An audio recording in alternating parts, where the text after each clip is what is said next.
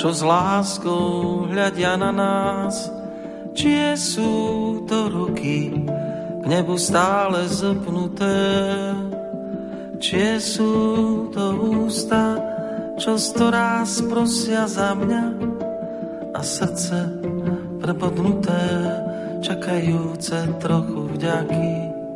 Tie ruky, na ktorých dieťa láska snilo, ruky, ktoré pália, keď nich leží mŕtvý syn, sú ruky našej matky, nimi chráni svoje deti, sú to ruky plné lásky, má ich naša mať.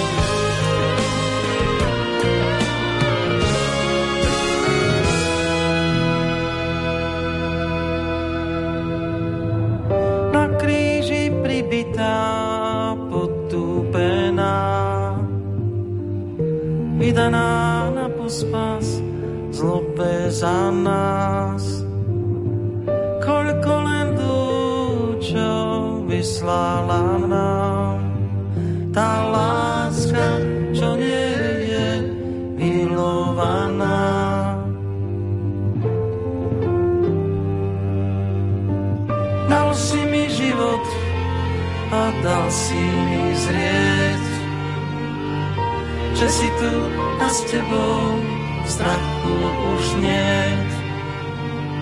Odpust, že viem a predsa zabúdam, že láska si málo milovaná.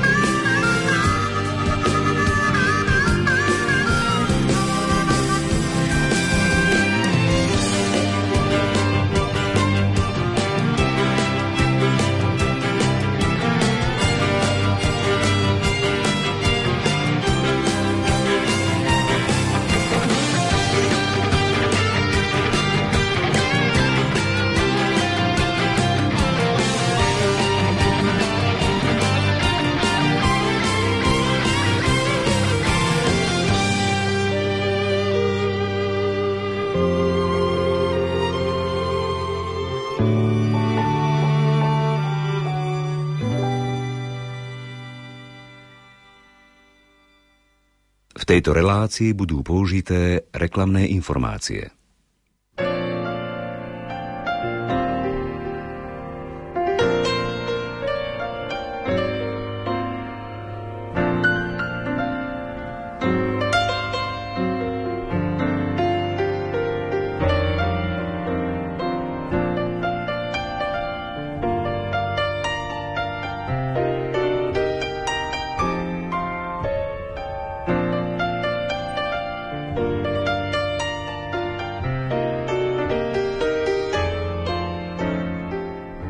Pápež František sa k ľuďom prihovára nielen cez exhortácie či encykliky, ale aj prostredníctvom rozhovorov či zamyslení.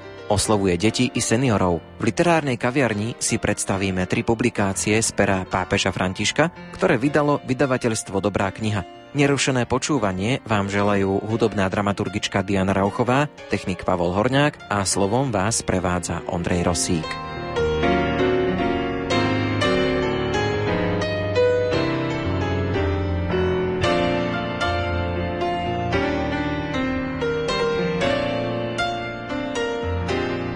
Rozprávam sa so šéf-redaktorom vydavateľstva Dobrá kniha Robertom Mesárošom.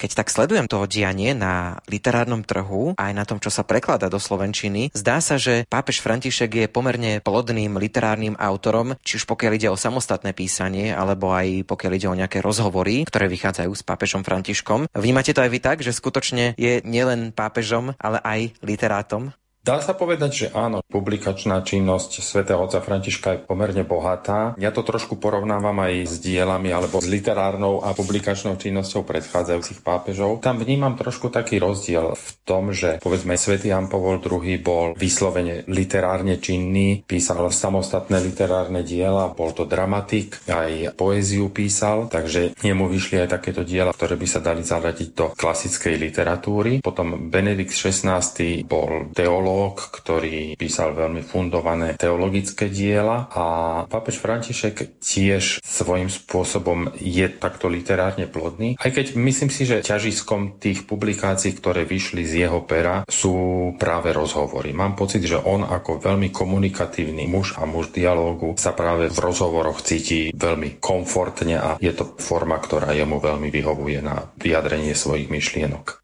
My sa teraz budeme sústrediť na tri publikácie. Každá je venovaná trošku inej skupine ľudí, dá sa povedať. Teraz, keď to tak vidím za sebou, v týchto mesiacoch sa tak viac hovorí práve o senioroch, o starších ľuďoch. Skúsme povedať, prečo kniha Podeľme sa s múdrosťou vznikla. Kniha Podelme sa s múdrosťou je priamo podľa toho, čo o nej sám svätý otec František hovorí, ovoci modlitby a akéhosi vnúknutia, aj keď proste nie je to také, že nejaké vnúknutie akoby vlecky z jasného neba. Svetý Otec od začiatku svojho pontifikátu a som presvedčený, že aj v tom období, keď bol biskupom v Argentíne, že aj tam to musela byť silná myšlienka pre ňoho, sa veľmi sústreďuje na starú generáciu. Dnes je zaužívané slovo seniory. On sa nebráni pojmom ako starí rodičia, starý otec, stará mama. Táto generácia, ktorá v podstate už má svoj produktívny život za sebou, je v rámci jeho pastoračného záujmu veľmi silno prítomná a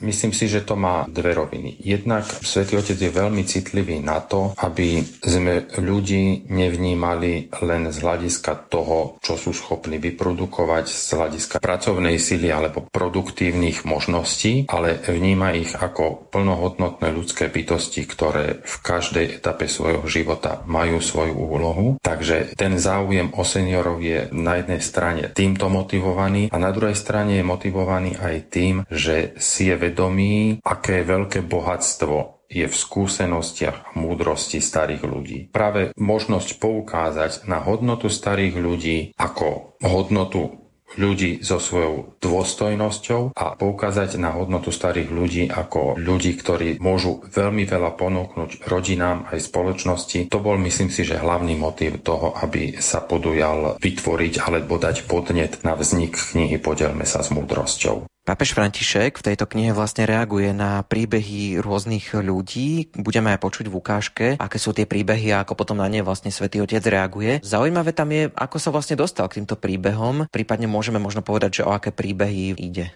Svetý Otec, keď prišiel na ten nápad upozorniť formou knihy na múdrosť starej generácie, tak sa prostredníctvom svojich spolupracovníkov obrátil na americké vydavateľstvo Loyola Press, ktoré sídli v Chicagu a je dosť intenzívne spojené so spoločnosťou Ježišovou a práve redaktori tohto vydavateľstva oslovili niekoľko jezuitských vydavateľstiev po celom svete. Obrátili sa na nich s tou ideou svätého Otca, ktorý chcel pozbierať príbehy a životné skúsenosti starých ľudí, ktorí boli nejakým spôsobom angažovaní v cirkvi, ktorí boli angažovaní v odovstávaní viery. A tieto jezuitské vydavateľstva po celom svete, bolo ich myslím, že 10, potom zozbierali príbehy, ktoré napísali títo seniory a zredigovali ich, zaobstarali k ním prekrásne portréty jednotlivých prispievateľov, takto spracované príbehy z s obrazovým materiálom poslali do Vatikánu, kde ich potom páter Antonio Spadaro, ktorý je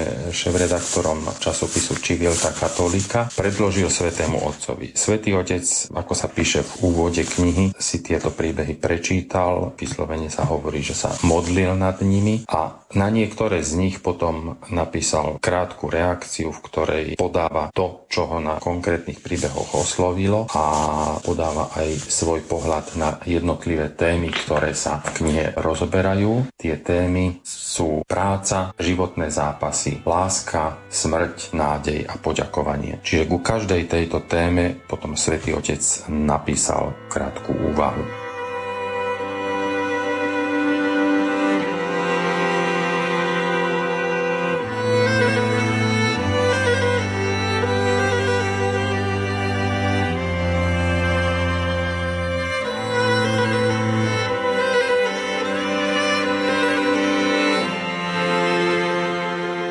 Eustakia Mejová Dzibová, 77 rokov, trídička odpadu, Mexiko. S triedením odpadu som začala pred 14 rokmi, keď môjho manžela postrelili a on zostal nevládny. Keďže neviem čítať ani písať, nedokážem si nájsť žiadnu inú prácu. Tejto činnosti sa venovalo veľmi málo ľudí a na uliciach bolo plno vyhodených vecí, ktoré sa dali pozbierať a predať. Vďaka mojej práci máme už 14 rokov na jedlo a ja som vďačná, že ju mám. Každý deň chodím na trojkolke po okolí a zbieram plastové fľaše. Zajdem aj do domov a pýtam si recyklovateľný odpad, železo, sklo a kartón. Za 1 kg plastu dostanem 15 centov, kilo železa stojí 20 a kilo kartónu 25 centov. Denne zarobím okolo 2-3 dolárov. Za to si môžem nakúpiť kukuricu, fazuľu a tortily. To je naše živobytie. Triedením odpadu si nezabezpečujem len potravu, ale chránim aj životné prostredie. Mali by sme dávať odpadkom druhú šancu a tak si udržiavať čisté okolie. Zo smetí sa vďaka recyklácii stane opäť niečo užitočné. Eustakia robí čosi úžasné. Tu nejde len o udržiavanie čistoty, ale o čosi oveľa dôležitejšie. Eustakia pomáha znovu využiť to, čo iní zahadzujú. Táto žena neprodukuje odpad. Naopak, ona v ňom nachádza to, čo má hodnotu. Triedi vyhodené veci, aby z nich bol opäť úžitok. Koľko múdrosti sa ukrýva v tomto jednoduchom geste. Je v ňom starostlivosť i rozlišovanie. Dnes sa zdá, že každý chce veci len vyhadzovať. To je víťazstvo kultúry smetného koša, ktorá v konečnom dôsledku spôsobuje, že každý z nás skončí len ako nejaký plast vyhodený do kontajnera alebo ako dáka rozbitá fľaša, ktorá sa už nedá použiť. Aj mnohé naše deti končia často podobne. Zdávame sa ich. Každým dňom viac a viac strácame vnímavosť voči existenčnému odpadu v našej kultúre. A čo je ešte horšie, náš narcizmus spôsobuje, že aj na našich starých sa pozeráme, ako keby boli na jedno použitie. Ľudia túžia byť obklopení krásou a novotou a to, čo vyzerá už nepoužiteľné, vyhadzujú. Človek, ktorý správne starne, je ako dobré víno. Ono zrením naberá na kvalite a stáva sa lepším. Také víno sa nevylieva. No ak nevyzreje správne, je z neho ocot. Človek musí správne múdro starnúť, aby bol schopný múdrosť odovzdávať ďalej. Podarí sa nám ochrániť našu mládež pred touto kultúrou smetného koša, ktorá tu, ako sa zdá, prevláda. Eustakia a jej príklad ponúka víziu inakšej ľudskosti. Vdýchnuť nový život tomu, čo sa javí len ako odpad.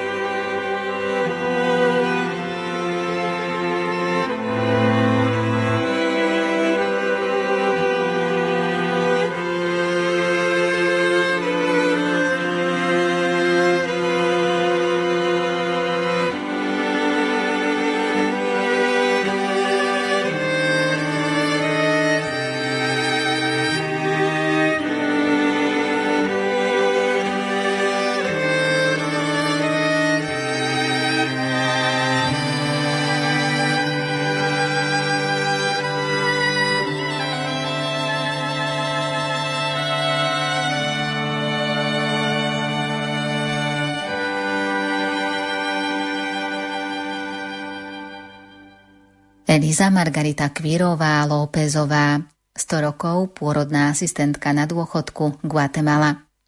Pôrodnou asistentkou som sa stala, keď som mala 14 rokov. Prvý pôrod, pri ktorom som asistovala tu v našom meste, boli trojičky. Takto som si zarábala na živobytie pre seba a pre svoje deti. Aj teraz sa starám o ženy v okolí. Už nemôžem pomáhať pri rodení detí, ale sprevádzam ženy počas tehotenstva. Až do 83 rokov som chodila k pôrodom. Ľudia mi tu hovoria mamita, pretože som bola pri toľkých pôrodoch. Dokonca aj náš starosta mi tak hovorí, lebo aj jemu som pomohla prísť na svet. Neviem presne, koľko detí to bolo, ale zrejme vyše 10 tisíc.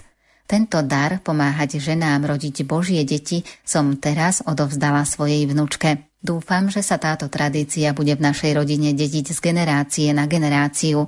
Boli prípady, keď som pomáhala rodiť zadarmo, lebo ľudia nemali na zaplatenie. Inokedy to bolo za trochu kukurice alebo fazule. Som vďačná Pánu Bohu za všetko, čo nám dáva. Pre pôrodné asistentky a zdravotné sestry mám v srdci osobitné miesto. Vždy požehnávam ruky, čo pomáhajú deťom prichádzať na svet. Elisa pomohla narodiť sa viac ako 10 tisíc deťom. Rád spomínam na pôrodnú babicu, ktorá bola pri mojom narodení, ale aj pri pôrode mojich dvoch bratov, Alberta Horácia a Oskara Adriána, a tiež mojich dvoch cestier, Marty Regíny a Márie Eleny. Bola to pani Palankoniová. Všetci štyria sme sa narodili doma. Naša babica používala pri pôrodoch cínovú vaničku. Moja mama si ju opatrovala ako vzácny suvenír. Takto som sa narodil aj ja. Len čo sme prišli na svet, babica nás vložila do tej vaničky a postarala sa o nás i o mamu. Vždy, keď sa objavila pani Palankoniová so svojím kufríkom, znamenalo to, že nám čo chvíľa pribudne braček alebo sestrička. Každý bol plný očakávania. Ja ako najstarší som videl všetkých mojich súrodencov hneď po narodení.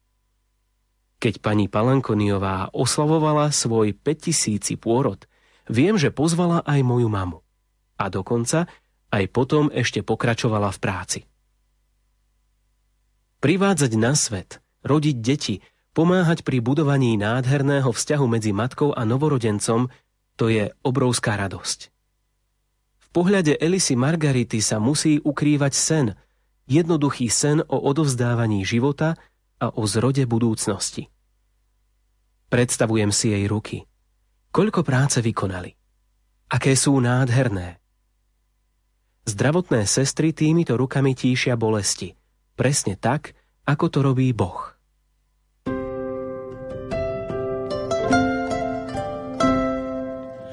A napokon láska Láska k žene, ku dieťaťu, láska k živému. Aj keď bolo všetko zaplatené, je to dar, tak zaďakujme mu.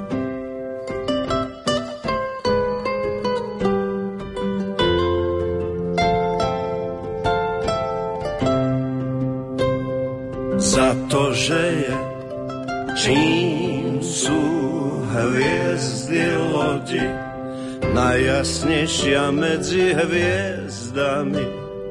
Láska, ktorá plodí nás i rodí na krátku púť svetom neznámym.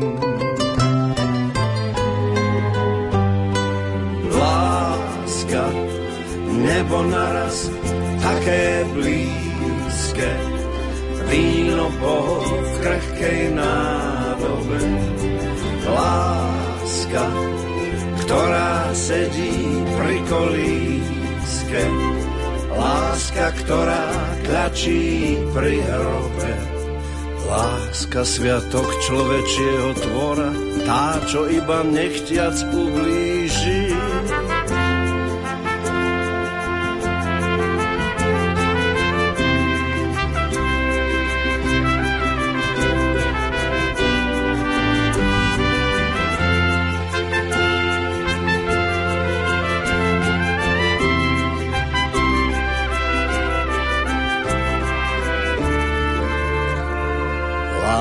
Sviatok človečieho tvora, tá, čo iba nechťac ublíži. A nad ľudskou láska Božia, ktorá odovzdane vysí na kríži.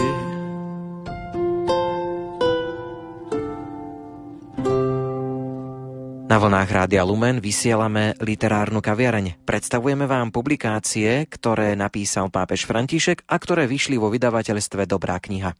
Rozprávam sa so šéf-redaktorom vydavateľstva Dobrá kniha Robertom Mesárošom.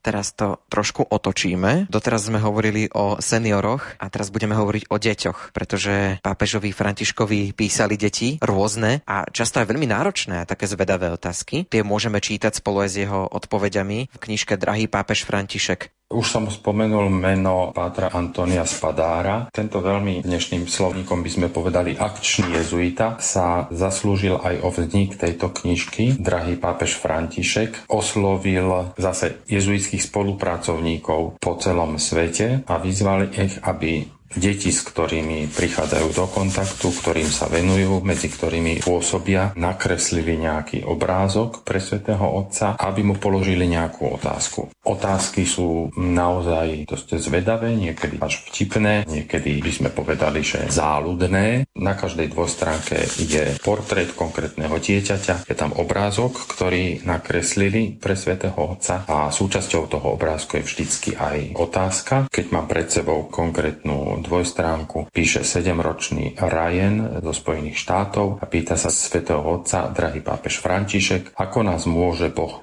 počuť. A svätý Otec na každú takúto otázku tých detí odpovedá. Zase je to nie dlhý text, ale venoval sa osobitne každej kresbe, každej otázke a odpovedá na tieto zvedavé otázky detí.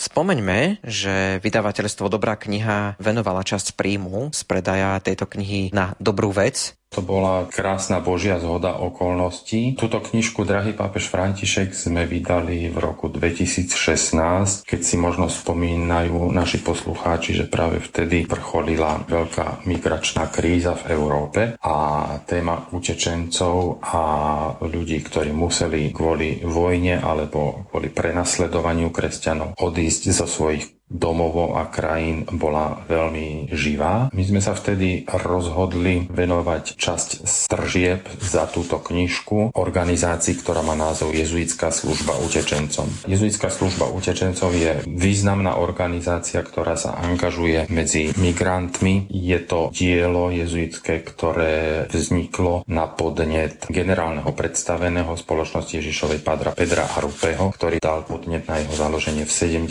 rokoch.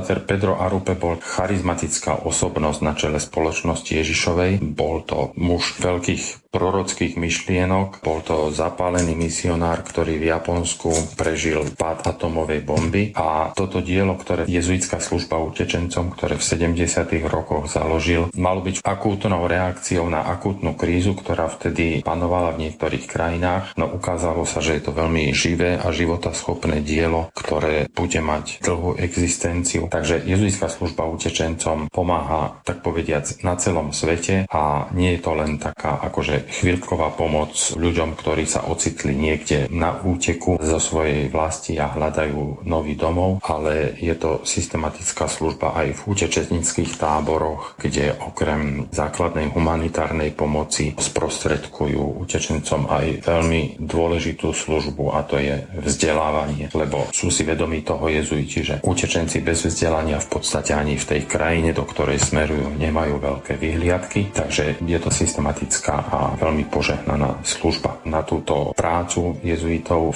v jezuitskej službe utečencov venujeme časť peňazí, ktoré získavame za predaj tejto knižky Drahý pápež František.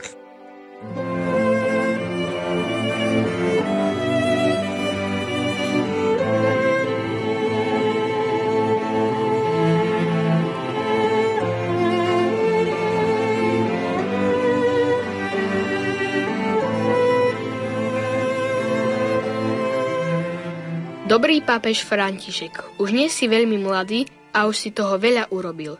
Čo by si ešte chcel urobiť, aby bol svet krajší a lepší? Pozdravujú ťa Hannes a Lideví, 9-ročné dvojičky z Holandska. Milý Hannes a milá Lideví, toľko vecí by som ešte chcel spraviť. Rád by som sa stále usmieval, predovšetkým na Pána Boha, aby som mu poďakoval za to, čo urobil pre ľudí. Rád by som mu ďakoval za trpezlivosť. Napadlo vám niekedy, koľko trpezlivosti s nami musí mať? Boh je veľmi trpezlivý. Stále nás čaká, dúfa, že k nemu prídeme.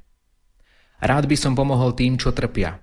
Rád by som mal istotu, že na svete už nie je nejaká nespravodlivosť, alebo aspoň, že jej je menej. Rád by som pomohol deťom spoznávať Ježiša. Túžim, aby už neboli na svete žiadni otroci. Stále ich je veľa, strašne veľa. Túžim to všetko urobiť, ale som starý a niť môjho života sa pomaly kráti. Ako rozhodne Boh?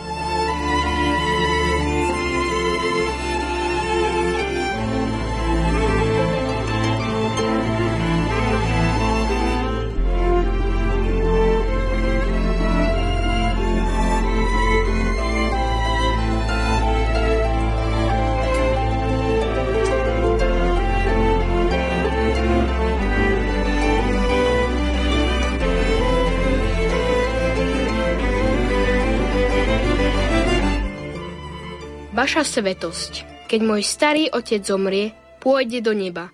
Aj keď nie je katolík, nikdy neurobil nikomu na schvál nič zlé. Alebo sa spýtam inač. Ak niekto nikdy nebol na spovedi, aký veľký hriech by musel mať, aby šiel do pekla? Nech ťa Boh požehnáva. Ivan, 13-ročný chlapec z Číny. Milý Ivan, Ježiš nás veľmi miluje a chce mať všetkých pri sebe v nebi. Boh chce, aby všetci ľudia boli spasení. Ježiš s nami kráča do poslednej chvíle života, takže s ním môžeme byť stále.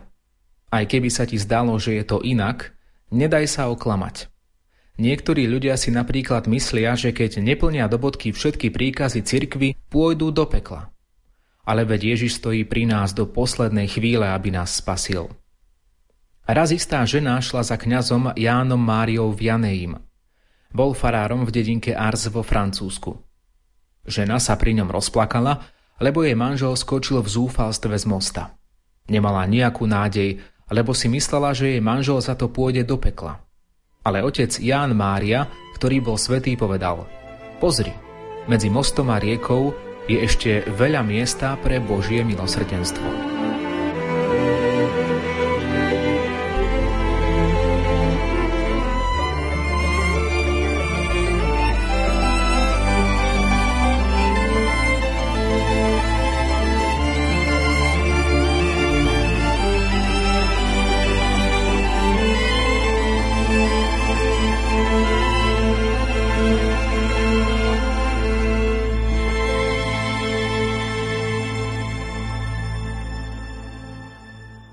Drahý pápež František, dúfam, že sa môj list k tebe dostane a prečítaš si ho.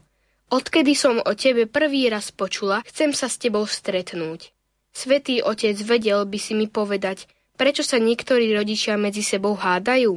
S láskou Alexandra, desaťročné dievča z Filipín. Milá Alexandra, všetci sa hádame. Všetci sme len ľudia. Život s inými ľuďmi vždy prináša problémy. Nesmieš byť z toho prekvapená. Je to normálne. Ja mám rád toto a ty zas niečo iné. Často máme dojem, že nás niekto nechápe. Viem na 100%, že aj ty si sa už, aspoň na chvíľu, pohádala so svojou kamarátkou. Ale život ide ďalej. Musíme kráčať dopredu. Spolu prekonáme ťažkosti. Je normálne, že sa ľudia pohádajú, aj tvoji rodičia. Je však jedno čarovné slovo, ktoré takéto nezhody vyrieši. Vieš aké? Rodičia by nikdy nemali ísť spať, kým sa nezmieria. Keď v sebe necháš hnev a smútok počas noci, ráno vstaneš s chladným srdcom a to sa len tak ľahko nezahreje. Na obrázku si ty a ja. Usmievame sa. Spoza oblakov vykukuje slnko a vidno dúhu. Tá znamená pokoj. Ak chceš pomôcť svojim rodičom, radil by som ti, aby si nikdy nerozprávala zle o mame pred otcom, a o otcovi pred mamou. Budím na blízku a hovor o nich vždy dobre. To bude najlepšie pre všetkých.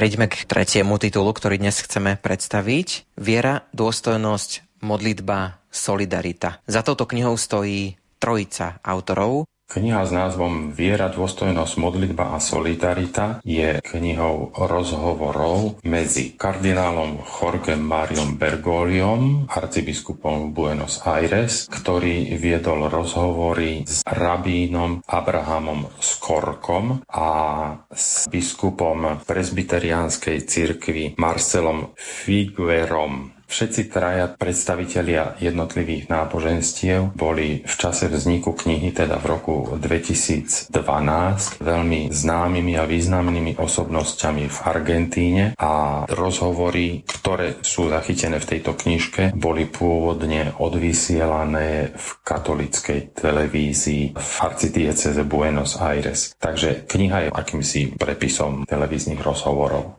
Prvá téma, ktorej sa venujú spomínaní autori, je viera.